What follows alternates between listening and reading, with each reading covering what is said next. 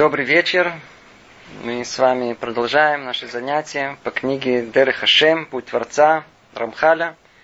Мы находимся в первой главе. Речь у нас идет о реальности Творца. Мы уже говорили на прошлых занятиях. Первое, что необходимо каждому из нас, как начинает Рамхаль эту главу, что каждый еврей должен верить и знать, что есть Творец. С этого все начинается. И мы упоминали о том, что сама реальность Творца, вполне возможно, что для многих из нас она мгновенно далека. Мы не ощущаем, не чувствуем эту реальность. И вопрос о Боге, он начинается с вопроса о душе. Не самого Бога это начинается, а с того прибора, который должен обнаружить реальность Творца в этом мире. И если этот прибор, душа человека, достаточно чиста, он очистил себя от пристрастий, от всяких желаний, от нечистоты, то и реальность Творца, она способна быть обнаружена. И только таким взглядом человек, посмотря на этот мир, увидит, что в этом мире невероятно сложном, все упорядочено, гармония во всем. И когда мы видим видим, что есть порядок в этом мире, то, безусловно, приходим к умозаключению, что есть тот, который этот порядок установил. То есть, если мы видим, что есть творение, значит, есть и Творец. Из результата мы понимаем на ту самую первую причину, которая ее породила. Это начало всему. И хотя человечество в последние столетия создала, по-видимому, самый грандиозный проект лжи, пытаясь понять этот мир другим путем, и построив так называемую теорию эволюции, которая пытается объяснить существование нашего мира и всего живого случайным путем. И, тем не менее, это как альтернатива существования э, Творцу. И, явно это не вещь неприемлемая, хотя об этом нужно говорить отдельно, и мы, да, и будем говорить, но отдельно, не в наших занятиях – в одном слове надо понять, что случайный процесс, который породил этот мир, не может породить э, закономерное. Это может произойти, может быть, один раз, но не постоянно. Или, простыми словами, не входя в эту тему, можно выиграть в лото. Можно, конечно. Какая вероятность? Маленькая, но вы видите, люди выигрывают. Но вы встречали людей, которые выиграли в подряд миллиард раз? Миллион раз? Тысячу раз? То есть случайность она может произойти. Но она вещь одноразовая, двухразовая, трехразовая. Но не, не подряд выбрасываем орел, орешка. И сто раз подряд выбрасывается с одной стороны орла. Кто-то мне сказал, это возможно, если с обоей стороны есть орлы. Но так как у нас все-таки орел и орешка, то это невозможно. Тема эта сама по себе грандиозна, мы касаться ее не будем. И мы будем говорить о том, что творение само, оно свидетельствует о том, что существует Творец. Но только для того, чтобы это увидеть, требуется определенная чистота души. Только с этого момента можно это усмотреть. А перед этим все у нас запутается. И почему, может быть, мы объясним то ли на этом занятии, то ли на следующем. Посмотрим, как у нас получится. Итак, первое основное, что нужно знать, что есть в этом мире Творец, тот, который сотворил этот мир, сотворил его для определенной цели, это основа основ, с чего все начинается. И дальше мы говорили о том, что истинная суть э, Творца, или вот как еще пока называют этого сущего, совершенно непостижима. Нам совершенно невозможно понять реальность этого Творца самого по себе. Почему же мы вообще говорим о, о нем? И тема наша сегодняшняя как раз именно говорить о реальности Творца. Мы можем говорить о реальности Творца только с момента, когда выходит, проявляется его желание. То есть так как мы творение, то мы можем только говорить о самом Творце с момента, когда начинается творение. А без нашего участия о реальности Творца самого по себе у нас нет никакого представления, даже приблизительного. Почему мы тоже сейчас скоро услышим и узнаем. И подобную вещь мы это все получили от наших э, пророков и мудрецов из поколения в поколение в Синайском откровении. И до сегодняшнего дня все это передалось нам.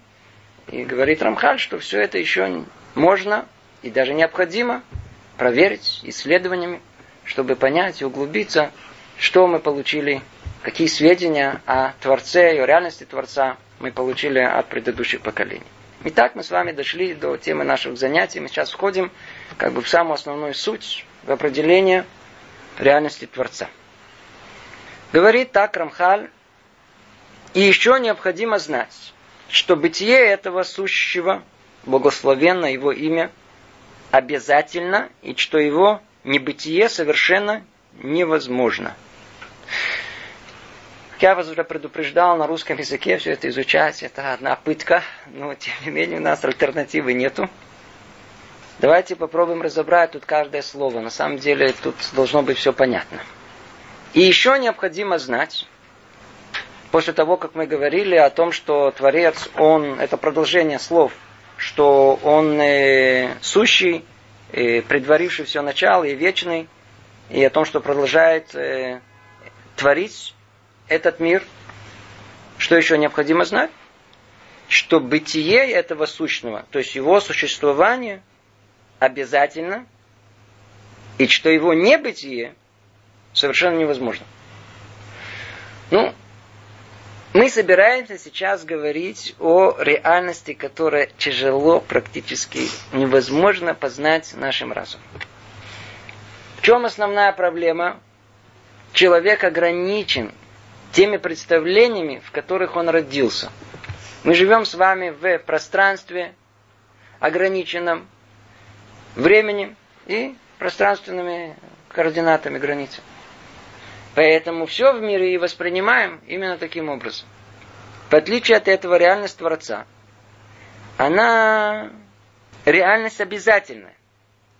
Мы это слушаем. Как это понять? Что значит реальность обязательна? А я реальность не обязательно, хотите сказать? Какой ответ? Верно. Вы реальность не обязательно. Другими словами, если кого-то из нас не будет, мир будет продолжать существовать. Если какого-то народа не будет, мир будет продолжать существовать. Уберем всех людей. Правда, не для чего, но все равно мир будет существовать. Уберем, я знаю, весь живой, уберем, уберем весь мир. Творец будет существовать. То есть, то, что нам понимается, это одно, а реальность Творца сама по себе это совершенно другое. В нашем понимании нет такого понятия что реальность, она обязана существовать. Она может сосуществовать, если она может не существовать. Люди могут быть, могут не быть. Поэтому даже в нашем понимании представить, э, что было до творения, это как-то можно, ничего не было. Это мы еще можем. Ничего не было, мы еще можем представить. А что было до творения, о, это уже мы не можем представить.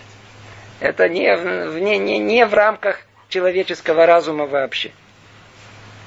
Давайте подытожим. Это первая, очень существенная э, характеристика реальности Творца, что бытие этого сущего, благословенно его имя, обязательно, и что его небытие совершенно невозможно. То есть, снова, нет такой возможности, чтобы реальность Творца не существовала.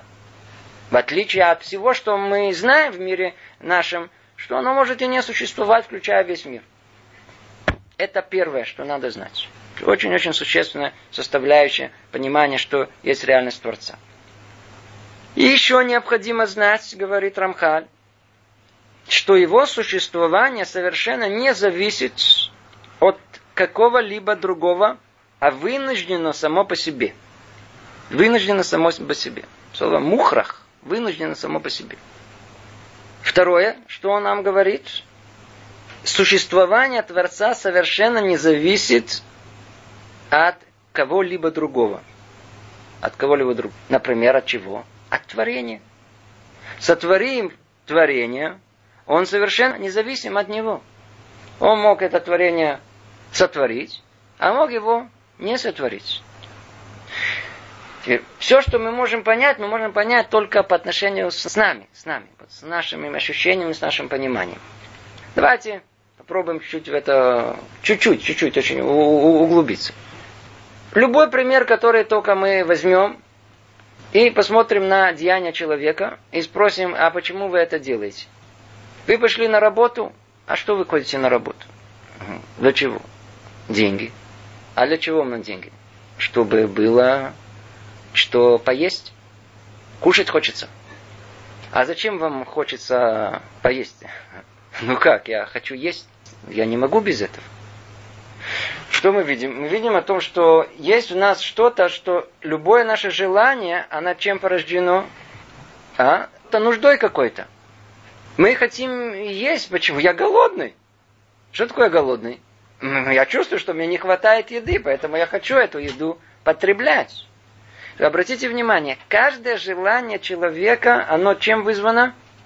Недостатком. Нет такого, что у человека что-то хочет, и у него это есть. Иначе, э, почему ему этого желать? Скажите мне, вы видели человека сытого, который наелся, объелся, и он хочет есть? Нету такого. Это все в мире материальном, обратите внимание. В мире духовном а принцип этот наоборот. Чем больше есть, тем больше хочется. Но это в мире духовном. А в мире материальном что работает? Любое желание, оно вызвано недостатком. Теперь, теперь мы можем понять, что в нашем понимании, если у Творца была потребность сотворить этот мир, из чего она исходила? Не дай Бог так, чтобы мы чтобы не поняли. От того, что у него была эта потребность, у него был какой-то недостаток, поэтому он сотворил этот мир. Это полностью представление человека, ограниченного э, рамками материального мира. В отличие от этого, и мы, кстати говоря, так и видим, чем поднимаемся выше там, в духовность, то мы, что, что мы видим? Что в духовности э, чем больше есть, тем больше еще хочется. То есть не работает этот э, закономерности материального мира. У Творца вообще нету э, подобия тому, что, что есть в человеке в этом смысле. Существование совершенно не зависит от кого-либо, ни от недостатка, ни от желания, ни от чего-либо. Итак, второе, что говорит нам Рамхаль, что надо знать о реальности Творца, что существование, оно обязательно, вынуждено само по себе и совершенно не зависит от какого-либо другого. То есть от, от, для нас в нашем ситуации от нашего от творения. Не зависит. Вообще не зависит. До этого я надеюсь, что все поняли. Это была самая легкая часть. Мы все-таки можем это как-то понять. Почему? Хотя бы из того, что мы э, можем ошибиться для себя, ну, на основании этого поймем для Творца. Теперь дальше идет часть совершенно непонятная, заранее вас всех предупреждаю. Мы будем говорить, что поймем, давайте попробуем хоть что-то понять, но только чтобы не было большого обольщения. Третье, о чем э, говорит нам Рамхал о реальности Творца. И также необходимо знать, что его существование есть простое существование, совершенно без структурности и множественности, и все совершенства находятся в нем простым образом. Мы сейчас э, пришли к чему-то, что в нашей реальности принципиально не существует. Реальность Творца, она простая. Она простая. Слово на иврите называется пашут. Пашут. У нас есть слово подобное, которое поможет во многом. Есть еще такое понятие, называется муфшат. Что такое муфшат? Абстрактное понятие. Это хорошее введение. Если у нас нет абстрактного мышления, нам даже не о чем вообще говорить. То есть требуется от нас полностью абстрагироваться от реальности, в которой мы находимся, и попробовать очень абстрактным образом представить, что это за простая реальность, о которой идет речь. Что такое простая реальность? По-простому, по-простому. Это реальность, которой нет частей, она не состоит ни из чего. В нашем мире, обратите внимание, все состоит из частей. Все распадается на части. Все каким-то образом соотносится. Есть постоянно какие-то границы, какие-то ограничения, соотношения. Поэтому мы и так и воспринимаем, и мозг наш устроен именно таким образом, чтобы поднять одно по отношению к другому. Мы уже говорили об этом неоднократно. И Тора начинается с буквы Бейт, цифровое значение 2, чтобы как-то подчеркнуть, это одно из э, объяснений, что мир он дуальный, его возможно понять. Высокое, если есть низкое. Э, тяжелое, если есть понятие легкого и так далее. Все понимается в таком диалектическом э, единстве своем. Да, противоположность. Теза, антитеза, и тогда мы собираем это в синтезу. Так устроен человеческий мозг. А как же понять, э, что такое простое существование? Простая реальность. Простая реальность это полное отсутствие границ. Все начинается с того, что мы должны понять реальность Творца. Не телесная, это основа нашей веры. Она не телесная, это обязанность, это запрет, который у нас есть, не дай Бог не представляет Творца как нечто телесное, и, э, и нечто, что есть в нем подобие телу или тому подобное. Нельзя его, называется, акшама, нельзя его материализировать, не дай Бог. Реальность Творца полностью духовная. Теперь в духовном мире нет границ. Точнее как, в мире духовном, о котором мы можем говорить, тоже есть границы. На своем уровне. Но в истинной реальности Творца нет вообще понятия границы. Вообще. Все находится в едином состоянии э, простоты. Это то, что тут он говорит. Необходимо знать, что его существование есть простое существование, совершенно без структурности и множественности. То, что присуще нашему миру. И все совершенства находятся в нем простым образом. Все совершенства в нем находятся простым образом. И вот он дает нам объяснение – ну, давайте сами не будем объяснять. Рамхаль сам объясняет нам. Объяснение. В душе человека есть различные многочисленные силы, каждая из которых имеет свою область действия. Верно. Я думаю, что каждый из нас это понимает. Например, память одна сила, воля другая, воображение третья. И ни одна из них не пересекается с другой. Вот в теле у нас есть совершенно различные органы. Есть четкая, ясная граница между органами, которые у нас есть в теле. А в душе? На первый взгляд, там все перемешано. Но на самом деле, если мы присмотримся, душевные силы, которые у нас есть внутри, они тоже разграничены между собой. Он приводит пример. Например, память одна сила, воля, желание, рацион, то, что называется, другая, воображение третья. Добавлю сюда чувство человека, четвертое и так далее. Как это понять? Все очень просто. А ну скажите мне. Давайте предположим, что у человека отбила память. Ну нет памяти. Все остальное существует? Существует. И без памяти. Есть люди, у которых чувства исчезли по каким-то причинам. Но все же остальное функционирует? Функционирует. То есть что мы видим? Мы видим, что э, у этих качеств, которые есть внутри души человека, есть некие границы. Для нас они совершенно невидимы. Но они все же как существуют. Они даже существуют. Поэтому, повторяю, говорит там тут Рамхаль, ибо память нечто одно, и воля что-то другое. И воля не пересекается с памятью, а память не заходит в пределы воли. И так все они.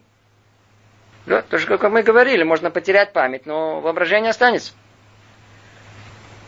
У нас все составляющие души находятся в раздельном состоянии, не пересекаются. В отличие от этого, у Творца они находятся в состоянии едином. И что самое для нас странно на данном этапе, что вообще можно говорить о понятии воля Творца, о понятии мудрость Творца, э, милосердие Творца. Мы да, можем говорить, но только это в человеческом понимании. А на самом деле у Творца это находится там в состоянии простом, в совершенстве всех совершенств, и нет невозможности даже это никак не представить, Потому что человеческий разум может представить только э, ограниченные понятия. Таким образом, можно сказать, что человеческий разум имеет структуру и непрост. Ну, оно продолжает тут э, предложение о э, непересечении памяти с э, э, волей. Продолжает Рамхаль говорит, но господин, благословен он, не есть обладатель различных сил, хотя на самом деле есть в нем аспекты, которые в нас различны. Ведь он желает, он мудр, он может, и он совершенен всеми видами совершенства. На первый взгляд, как мы уже сказали, есть некое подобие. Мы различаем, что у нас есть э, качества, присущие Творцу. Но у нас, как они находятся в каком состоянии? По отдельности. А у Творца все это находится в состоянии полного единства, а не только единства в смысле простоты. Без границы. Как это понять? А ну давайте, может быть, чуть-чуть приблизим это. Я не знаю, тяжело это понимать. Давайте приведу пример. довольно-таки знаменитый, может быть, э, чуть проще будет понять. Все мы знаем э, постановку вопроса о так называемом парадоксе знания и свободы выбора. Как он по-простому формулируется? Если Творец все знает, то у человека нет свободы выбора. Ведь Творец знает, что он выберет. А если у человека есть свобода выбора, то есть он свободен выбирать, то Творец этого не знает. Я надеюсь, все понимают. Надо сформулировать ее, может быть, еще, еще, еще э, четче. Если у человека есть свобода выбора, да, если у него есть, сам самому выбрать, Творец это не должен знать. Потому что если он это знает, какая же это у меня свобода выбора. Так это формулируется, все это знают, есть много формулировок этого. Где тут находится парадокс? В какой точке он находится? На первый взгляд, это вещь совершенно неразрешимая. Совершенно неразрешимая. Мы говорим о, о чем? О выборе человека и о знании Творца. Что такое выбор человека? Допустим, что мы знаем. Скажите, а что такое знание Творца? Мы совершенно интуитивно переносим знание человека, как я знаю, ну так же и Творец знает. А как я знаю? Как человек знает? У человека, знание человека это две разные вещи. Например, какая погода сейчас в Москве? Вы знаете? Нет. Давайте позвоним, давайте, я знаю, там э, откроем, посмотрим.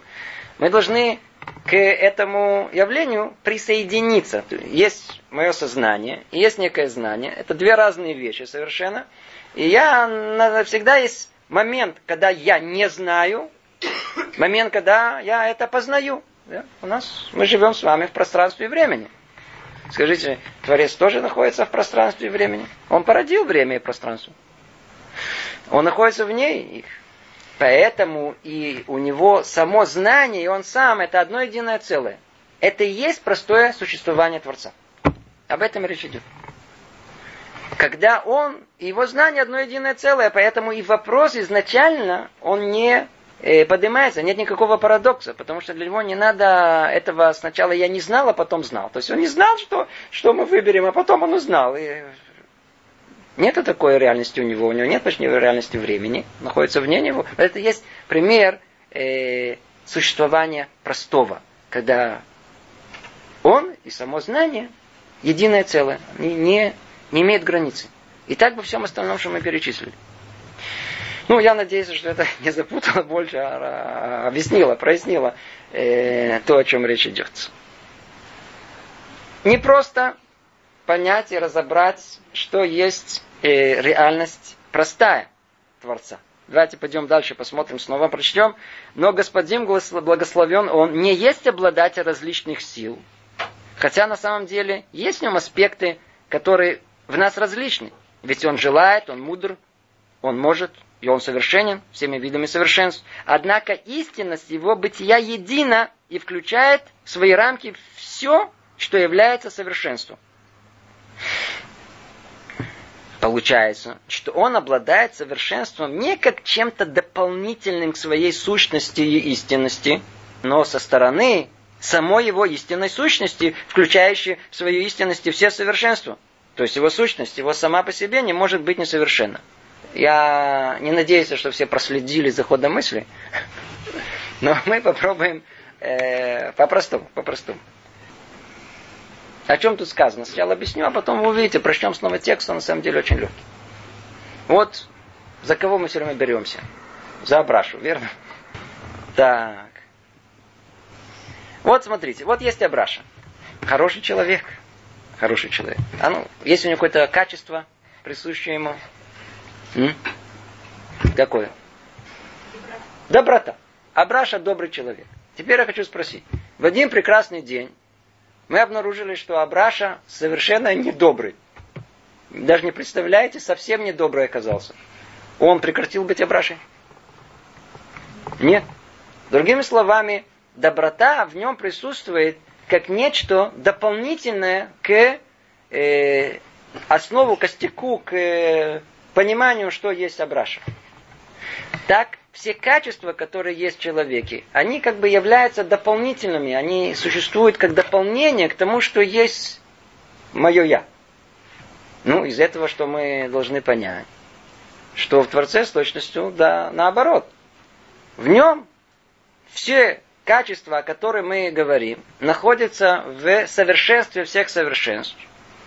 Поэтому они не присущи ему как что-то еще сбоку, что-то дополнительное, которое э, э, добавляет ему чего-то, чего в нем не было, а присуще ему само по себе в простом состоянии.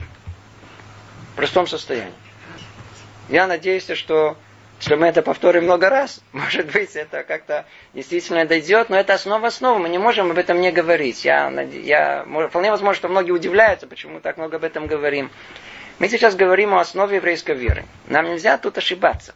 Мы должны знать, о чем речь идет. Поэтому очень важно это да уяснить. Даже простые понятия, я, я прошу, слово меня уже слово простое, я уже такие сложные понятия, что такое простота Творца. Это очень сложно понять, что такое простота. По-видимому, это самое сложное, что есть в понимании понять, что такое самое простое. Давайте снова прочтем, и мы увидим на самом деле, как этот текст, он довольно-таки прост.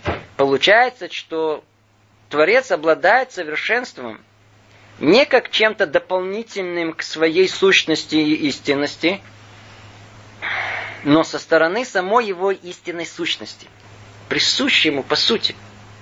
Да. Не то, что часть его, там нету частей, а это по сути одно единое целое. Э, то есть сущность его сама по себе не может быть несовершенна. Поэтому он, все это в нем находится в, в полном совершенстве. Ну, и одна из причин, что мы э, не понимаем это, добавлю еще, может быть, чуть-чуть, может быть, это да больше прояснит. Находясь в границах пространства и времени, человек все понимает на уровне причинно-следственных связей. Обратите внимание, что когда мы хотим что-либо понять, мы, как правило, видя результат, мы хотим все время понять причину этого. Это не охватывает все, но это часть человеческого понимания мира. Мы хотим э, понять причину, наблюдая следствие.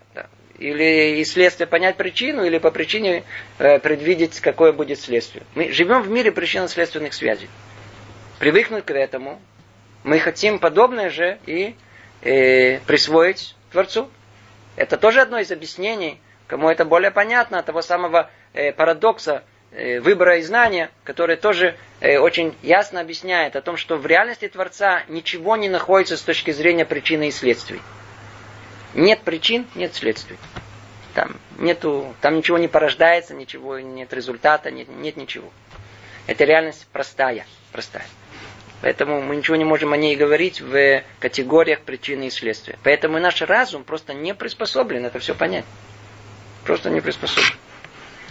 Кто-то может понять, что такое реальность, где нет причин, нет следствия. Нам невозможно себе это представить. Но продолжает Рамхаль и говорит. Но на самом деле все это очень далеко от нашего постижения, представления. Видите, то, что мы все время говорим. Он так и он заранее он чувствует, что нужно оговориться этим, чтобы мы не пугались. И у нас почти нет способа это объяснить и слов, чтобы истолковать. Нету возможности вообще говорить. У нас и языком, которым мы пользуемся, он очень условный. До такой степени, что э, есть такое понятие, э, говорит Тара языком человека. Что эта фраза она означает для нас? Осторожно. Говорится языком вам понятным, но не дай Бог, чтобы вы не поняли и по-человечески. Надо понимать как? Не по-человечески. Имеется в виду пашут, мувшат, абстрактным образом. Даже тогда, когда речь идет о вещах, на первый взгляд, понятных нам, это есть способ как-то найти общий язык, какие-то общие термины, чтобы у нас были, пользоваться словами общепринятыми у нас в языке, человеческим образом. Но на самом деле мы ничего не понимаем. Например, слово вечность. Вы понимаете слово вечность? Нецах. Кто-то понимает? Мы понимаем, час, два, миллионы лет, миллиарды лет. Но что такое вечность? Ограниченность просто не позволяет понять вещи, которые вне времени. Вечность это вне времени. Поэтому у нас нет возможности понять что-либо вне времени. Но тем не менее мы пользуемся каким языком? Вечность. Как будто мы его понимаем. Мы его не понимаем. Но это приблизительно, мы его понимаем. На это он говорит. Об этом он и говорит. Но на самом деле все это очень далеко от нашего постижения представления. У нас почти нет способа это объяснить. И слов, чтобы истолковать. Наше представление и воображение охватывает лишь то, что ограничено рамками природы, созданной Всевышним. Только это ощущают наши органы чувств, которые таким образом они представляют перед разумом. Сотворенные же объекты многочисленные разделены. Тут это огромная тема, и тут это источник для многих э, э, тем и разговоров. Как мы воспринимаем мир? У нас есть колоссальная возможность ошибиться. Мы просто не понимаем, не понимаем. Люди, люди иногда настолько уверены в том, что они говорят, и в том, что они утверждают, и строят мировоззрение, и целые издания, и все прочее. И спросят, а на какой основе все это делаете? Ну, я же вижу. А ты доверяешь своим глазам? Я же слышу. Ты доверяешь своим ушам? Говорю, а почему бы нет? Вроде я же нормальный человек. Если вы нормальный, надо пойти к ненормальным. Они, может быть, более нормальные, чем эти, которые считают себя нормальными. Почему? Потому что надо иметь чуть-чуть скромности. Знаете, не скромности, как и смиренности у нас это по-русски называют. Если мы будем людьми чуть-чуть более смиренными, скромными, то мы должны понять, что возможно человека понять этот мир крайне ограничено. Чем ограничено? Тем, что мы получили. А что мы получили? Пять органов, пять приборов, посредством которых воспринимает этот мир. Теперь, как мы воспринимаем этот мир? То, что в нас заранее вложено, то мы и увидим. Вы понимаете, какой тут э, уловка, западня. Ну, из физики, вы помните, что такое свет? Какая его природа? Это волна или это частица? М? Помните? Двойственная, дуальная э, э, э, характеристика э, света. Будем мерять одним прибором. Частица. Другим прибором. Волна. От того, что я каким прибором буду пользоваться, у меня будет совершенно другое э, восприятие. Представь себе один слепой, а другой глухой, предположим. Оперный певец. Что слепой, что он услышит, что поет, а что глухой. Э, будет падать со смеху. Это очень смешно, когда видеть, как это начинает, это безмолвно, да нет ничего, что там какие-то делает странные какие-то движения, там открывают рот. Совершенно разные картины восприятия. Все заранее, заранее, заранее предусмотрено, что мы увидим, что у нас уже все подкуплено. Чем? Тем прибором, который мы получили. Был бы у нас другой прибор, наше видение мира было совершенно другим. Например, как в науке. Мы, наш, наш э, орган под названием глаз видит только в очень узком спектре электромагнитных волн. А если бы у нас были там рентгены, ультрафиолетовые какие-то датчики, не знаю, глаза такие, или, то мы видели другую картину мира совершенно. Совершенно другой мир картину мира. Инфракрасный. Я раз смотрю.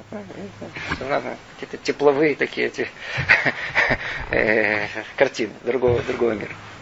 Это э, то, что он нас предупреждает. Так как человек, он порождение, э, которое было поставлено в ограниченность пространства и времени, то и органы для обнаружения всей реальности, они ограничены пространством и временем. И все должно быть иметь свои какие-то границы. То согласно тому прибору, который мы получили, э, мы будем и воспринимать весь мир. Поэтому нас заранее предупреждают, секундочку, будьте осторожны, не, не, не так не торопитесь так быстро с выводами. Не кричите, что вы уже все доказали и поняли. Мир гораздо сложнее. Это то, что тут написано. Наше представление и воображение и со стороны разума, и со стороны воображения охватывает лишь то, что ограничено рамками природы, созданной Всевышним. Скажите, человек в состоянии вообразить то, что вообще никогда, никогда не видел, не слышал, что-то вообще новое. Человек может вообразить только взять от этого, этого, этого, от этого, этого, от этого, этого взять, составить в одно целое что-то невообразимое, какое-то какое чудовище какое-то. Да, от этого взяли клыки, от этого взяли хвост, от этого взяли голову, составили вместе. Ва! Динозавр. А то, что вообще никогда, нигде никогда не можем себе представить. Просто принципиально не можем. Наше представление, воображение хватает лишь то, что ограничено рамками природы, создано Всевышним. Только это ощущает наши органы и чувства, и только таким образом они пред вставляет перед разумом. Сотворенные же объекты многочисленно разделены. Дальше продолжает Рамхаля говорить, но мы уже говорили выше, что истинность его сущности непостижима. И нельзя провести аналогию между тем, что мы видим в творениях, и Творцом, ибо их сути и сущность совершенно несопоставимы. И невозможно судить об одном, исходя из другого. Что сейчас нам Рамхан хочет сказать? Целая огромная тема сама по себе. Что мы до этого говорили? Что реальность Творца простая. Человеческий разум не способен понять и осознать это. И далеко от всех наших представлений. И мы можем ошибиться, потому что заранее нам приборы, которые дали, они воспринимают это по-другому. И все это было предупреждение тому, что ведь есть подобие между человеком и Творцом, что мы не начали э, уподоблять себя реальности Творца. Чтобы не спрашивали эти парадоксы о выборе и знании. Потому что реальность Творца, она простая. Поэтому он тут сейчас нас предупреждает, но мы уже говорили выше, что истинность его сущности непостижима. Нельзя провести аналогию между тем, что мы видим в творениях, и Творцом. Нельзя. Ибо их сути и сущности совершенно несопоставимы. Нельзя их сопоставлять реальность Творца и реальность самого творения. И невозможно судить об одном, исходя из другого. Не то, что не мысли Творца, а наши Творцы, не наши мысли, его мысли. Это совершенно разные вещи, вещи несопоставимые. Кто сейчас слушает, он так слушает, слушает, слушает, и, и говорит, секундочку, секундочку. Но мы чуть-чуть говорили об этом по-другому. Даже перед этим говорили, что да, сопоставимо. Мы говорим о мудрости Творца. Верно, совершенстве свет совершенств. Мудрость, у нас тоже есть мудрость он э, милосерден, мы тоже должны быть милосердны. У нас есть наоборот. Бехольдерке, Хадаеву, во всех путях его познаю его. Основная суть наша в этом мире приблизиться к Творцу именно благодаря подобию, которое есть между нами и Творцом. Получается интересное противоречие. С одной стороны, вроде говорят о том, что есть подобие, а в Таре написано по образу и подобию. Значит, если по подобию, значит мы можем понять. И тут нас предупреждает Рамхаль, ну-ну-ну, не-не-не, даже приблизительно не пытайтесь это делать. Истинность его сущности непостижима, и нельзя провести аналогию между тем, что мы видим в творениях Творцом. Давайте объясним это, если успеем на этом занятии. Нет, на, на, на, на, на следующем. Сейчас мы войдем в целую, целую подтему. И почему я в нее вхожу? Потому что я чувствую, что мы говорим о основах, и основы эти настолько важны, что мы должны в этом разобраться очень детально. С чего все начинается? Все начинается с того, что есть в Таре много раз упоминание реальности Творца в материальной форме. И это причина, почему об этом мы будем говорить подробно.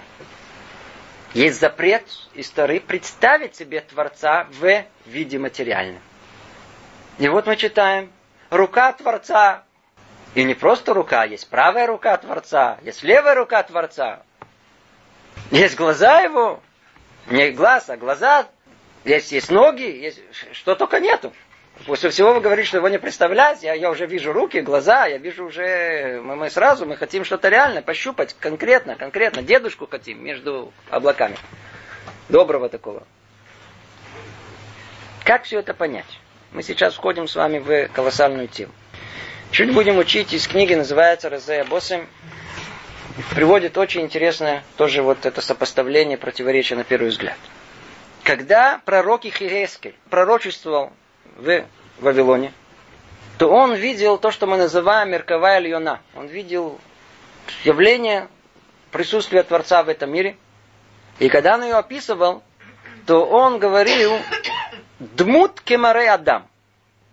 Он видел, с пророческим явлением видел э, видение, как подобие человеческого тела. В такой степени. Это пророк говорит. То есть он видел Творца в подобии человеческой формы, человеческого тела. Теперь это, естественно, что это полностью противоречит тому, что написано в Старе. Что в Творе написано? Запрет. Килора и тем кольт муна. Нельзя вам видеть э, реальность Творца как э, картинку. Ничего не представляете, нельзя. Это запрет, запрет, запрет. Нельзя ничего, нельзя уподобить ничего Творцу. Как это противоречие решается? В книге Зор написано так. Он как раз относится к этому, тому, что говорит э, пророк Ехескель. Он говорит так. На самом деле, в том месте, в реальности Творца нет никакой картины. Но, когда он снисходит управлять творениями и раскрыться им, то это происходит в форме и в виде э, согласно тому, кто это хочет воспринять. Согласно воображению того, кто воспринимает. То есть снова согласно чему? Точно подстраивается согласно прибору, который есть у самого человека, который хочет это обнаружить. Поэтому сказано Вошея «Убаяда навиим адаме». А возможность вообще понять реальность Творца, она исходит только из э, пророка, согласно уровню его восприятия. Поэтому мы видим о том, что у каждого пророка, согласно того сосуда, который он приготовил из своей души для восприятия Творца, вот такое восприятие оно и есть.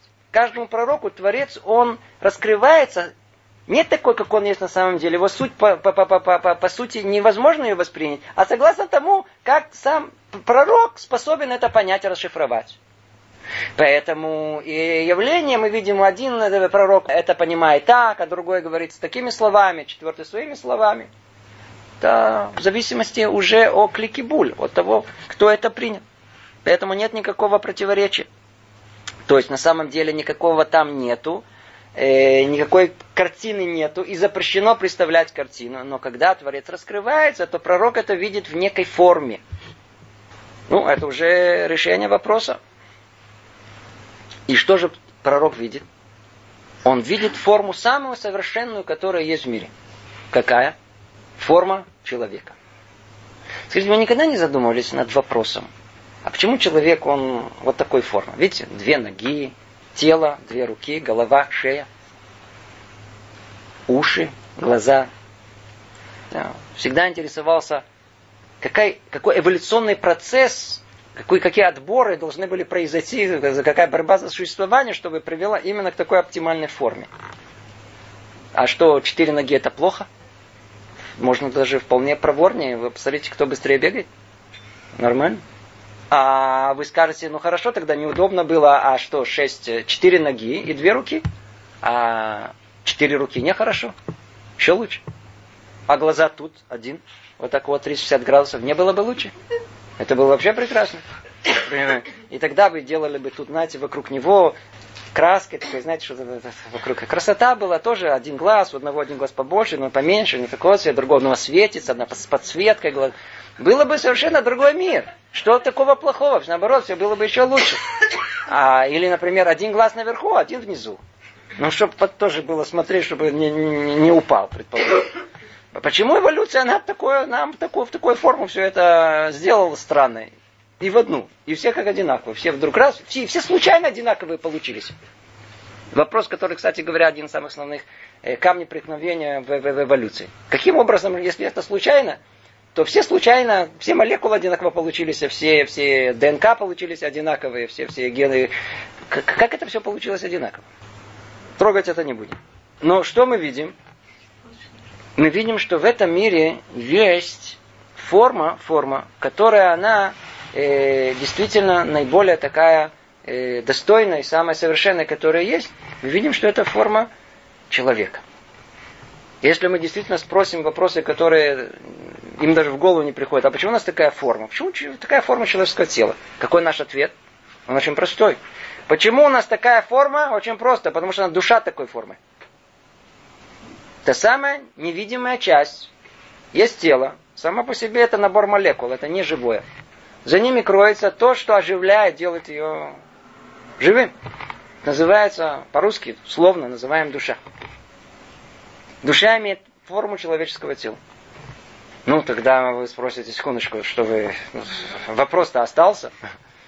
А почему Человеческая душа имеет такую форму.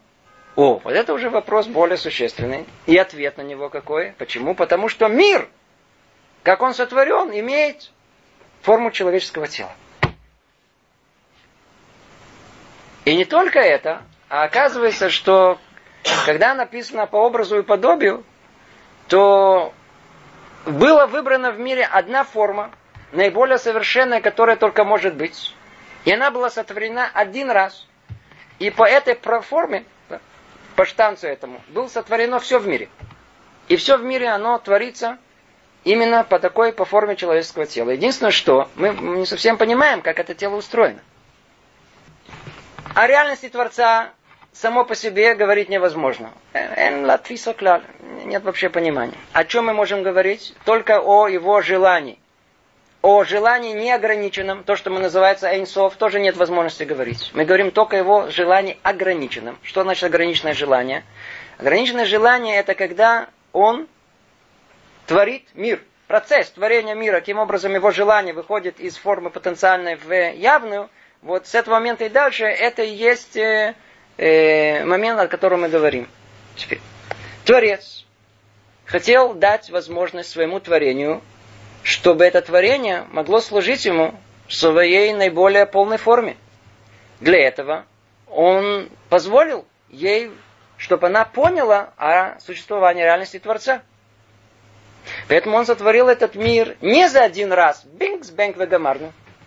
И тогда бы человеческое сознание не было способно бы воспринять бы никаким образом реальность Творца. И не было бы свободы выбора. Отдельная тема, не будем ходить в нем, и ее коснемся позже.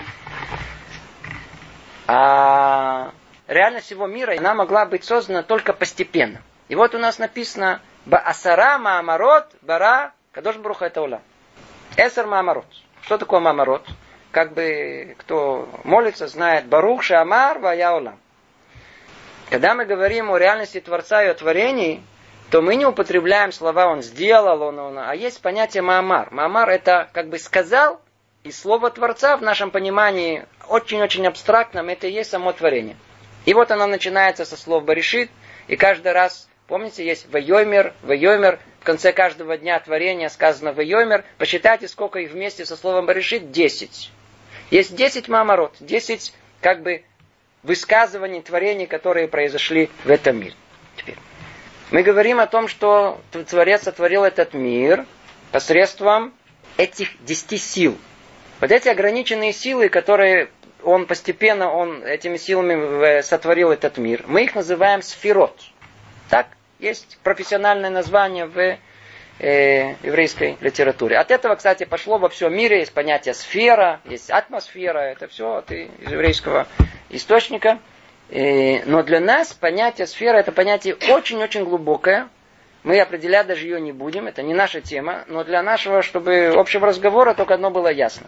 Речь идет о тех силах духовных, посредством которых мир был сотворен. Теперь надо знать, какое соответствие вообще есть в, в этих сферах с тем, что мы говорим, что есть понятие, называется дмутадам, есть понятие образ человека.